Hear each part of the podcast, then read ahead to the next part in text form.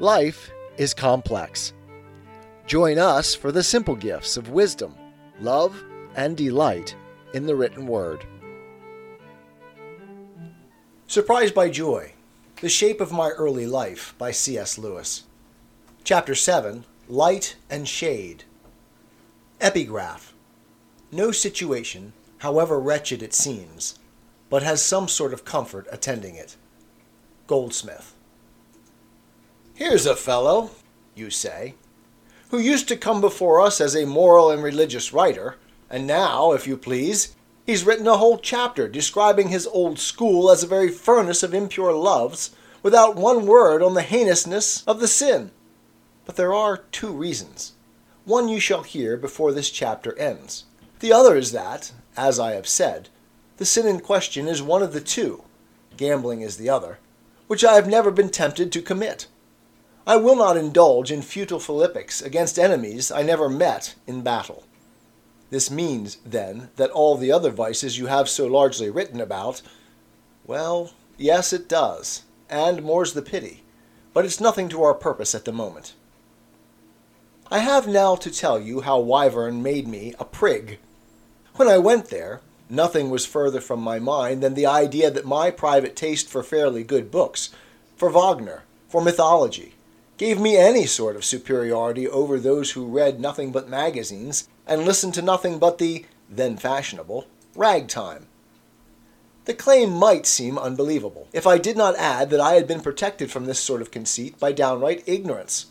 Mr. Ian Hay somewhere draws a picture of the reading minority at a public school in his day as boys who talked about GBS and GKC, in the same spirit in which other boys secretly smoked. Both sets were inspired by the same craving for forbidden fruit, and the same desire to be grown up. And I suppose boys such as he describes might come from Chelsea, or Oxford, or Cambridge homes, where they heard things about contemporary literature. But my position was wholly different. I was, for example, a great reader of Shaw about the time I went to Wyvern. But I had never dreamed that reading Shaw was anything to be proud of. Shaw was an author on my father's shelves, like any other author. I began reading him because his dramatic opinions contained a good deal about Wagner, and Wagner's very name was then a lore to me. Thence I went on to read most of the other Shaws we had. But how his reputation stood in the literary world I neither knew nor cared. I didn't know there was a literary world. My father told me Shaw was a mountebank, but that there were some laughs in John Bull's other island. It was the same with all my other reading. No one, thank God, had ever admired or encouraged it. William Morris, for some unfathomable reason, my father always referred to as that whistle painter. I might be, no doubt I was, conceited at Chartres for being good at my Latin. This was something recognized as meritorious, but English lit was blessedly absent from the official syllabus, so I was saved from any possibility of conceit about it. Never in my life had I read a work of fiction, poetry, or criticism in my own language except because, after trying the first few pages, I liked the taste of it. I could not help knowing that most other people, boys and grown ups alike, did not care for the books I read. A very few tastes I could share with my father, a few more with my brother. Apart from that, there was no point of contact, and this I accepted as a sort of natural law if I reflected on it at all, it would have given me, I think, a slight feeling not of superiority, but of inferiority. The latest popular novel was so obviously a more adult, a more normal, a more sophisticated taste than any of mine. A certain shame or bashfulness attached itself to whatever one deeply and privately enjoyed. I went to the Coll far more disposed to excuse my literary tastes than to plume myself on them. But this innocence did not last. It was, from the first, a little shaken by all that I soon began to learn from my form master about the glories of literature. I was at last made free of the dangerous secret that others had, like me, found their enormous bliss, and been maddened by beauty. Among the other new bugs of my year, too, I met a pair of boys who came from the Dragon School at Oxford, where Naomi Mitchison, in her teens, had just produced her first play and from them also I got the dim impression that there was a world I had never dreamed of, a world in which poetry, say, was a thing public, and accepted, just as games and gallantry were accepted at Wyvern. Nay, a world in which a taste for such things was almost meritorious. I felt as Siegfried felt when it first dawned on him that he was not Mime's son. What had been my taste was apparently our taste, if only I could ever meet the we to whom that hour belonged. And if our taste, then, by a perilous transition, perhaps good taste, or the right taste, for that transition involves a kind of fall. The moment good taste knows itself, some of its goodness is lost.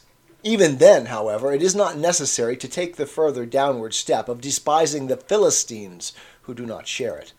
Unfortunately, I took it. Hitherto, though increasingly miserable at Wyvern, I had been half ashamed of my own misery, still ready, if I were only allowed, to admire the Olympians, still a little overawed, cowed rather than resentful. I had, you see, no standing place against the Wyvernian ethos no side for which I could play against it. It was a bare I against what simply seemed the world. But the moment that I became, however vaguely, a we, and Wyvern not the world, but a world, the whole thing changed. It was now possible, at least in thought, to retaliate. I can remember what may well have been the precise moment of this transition. A prefect called Blug, or Glub, or some such name stood opposite me, belching in my face, giving me some order. The belching was not intended as an insult. You can't insult a fag any more than an animal. If Bulb had thought of my reaction at all, he would have expected me to find his eructations funny.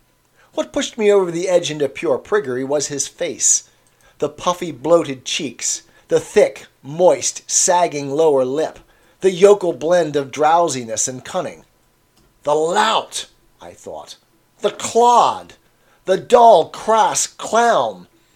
For all his powers and privileges, I would not be he.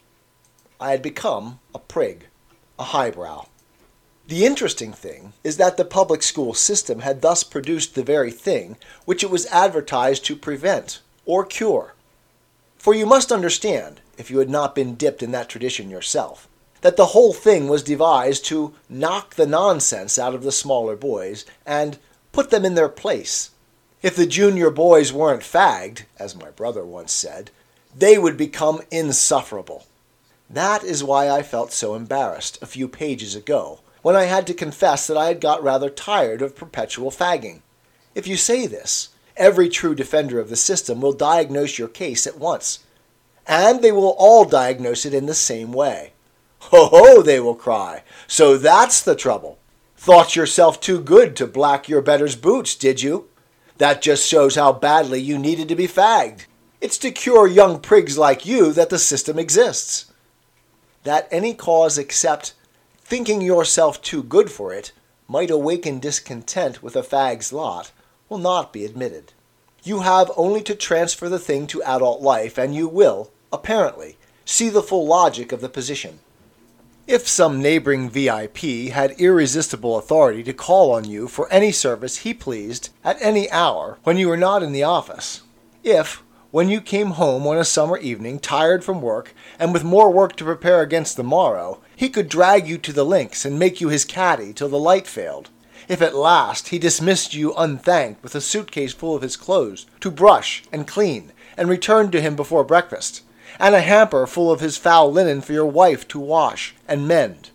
And if, under this regime, you were not always perfectly happy and contented, where could the cause lie except in your own vanity? What else, after all, could it be? For, almost by definition, every offense a junior boy commits must be due to cheek or side, and to be miserable, even to fall short of rapturous enthusiasm, is an offense. Obviously, a certain grave danger was ever present to the minds of those who built up the Wyvernian hierarchy. It seemed to them self evident that, if you left things to themselves, boys of nineteen who played rugger for the country and boxed for the school would everywhere be knocked down and sat on by boys of thirteen. And that, you know, would be a very shocking spectacle. The most elaborate mechanism, therefore, had to be devised for protecting the strong against the weak the close corporation of old hands against the parcel of newcomers, who were strangers to one another and to everyone in the place, the poor, trembling lions against the furious and ravening sheep. There is, of course, some truth in it. Small boys can be cheeky, and half an hour in the society of a French thirteen year old makes most of us feel that there is something to be said for fagging after all. Yet I cannot help thinking that the bigger boys would have been able to hold their own without all the complicated assurances, pattings on the back, and encouragement which the authorities gave them.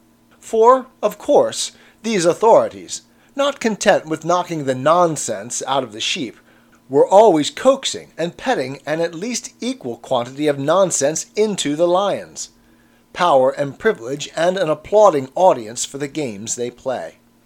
Might not the mere nature of boys have done all, and rather more than all, that needed doing in this direction without assistance? But whatever the rationality of the design, I contend that it did not achieve its object. For the last thirty years or so, England has been filled with a bitter, truculent, skeptical, debunking, and cynical intelligentsia. A great many of them were at public schools, and I believe very few of them liked it. Those who defend the schools will, of course, say that these prigs are the cases which the system failed to cure. They were not kicked, mocked, fagged, flogged, and humiliated enough. But surely it is equally possible that they are the products of the system that they were not prigs at all when they came to their schools, but were made prigs by their first year, as I was? For really, that would be a very natural result. Where oppression does not completely and permanently break the spirit, has it not a natural tendency to produce retaliatory pride and contempt? We reimburse ourselves for cuffs and toil by a double dose of self esteem.